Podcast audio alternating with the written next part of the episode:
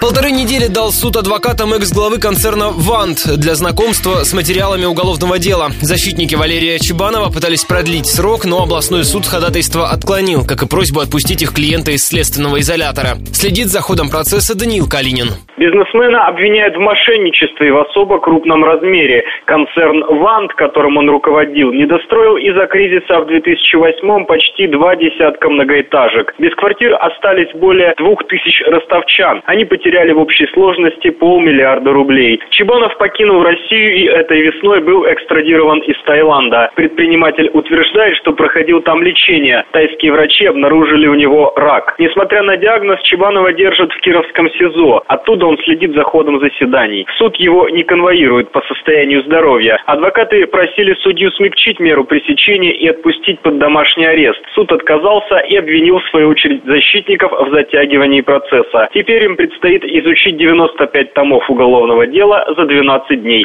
а это почти 30 тысяч страниц. Заседание по делу Чебанова проходит также в Кировском суде. Очередное намечено на 4 октября.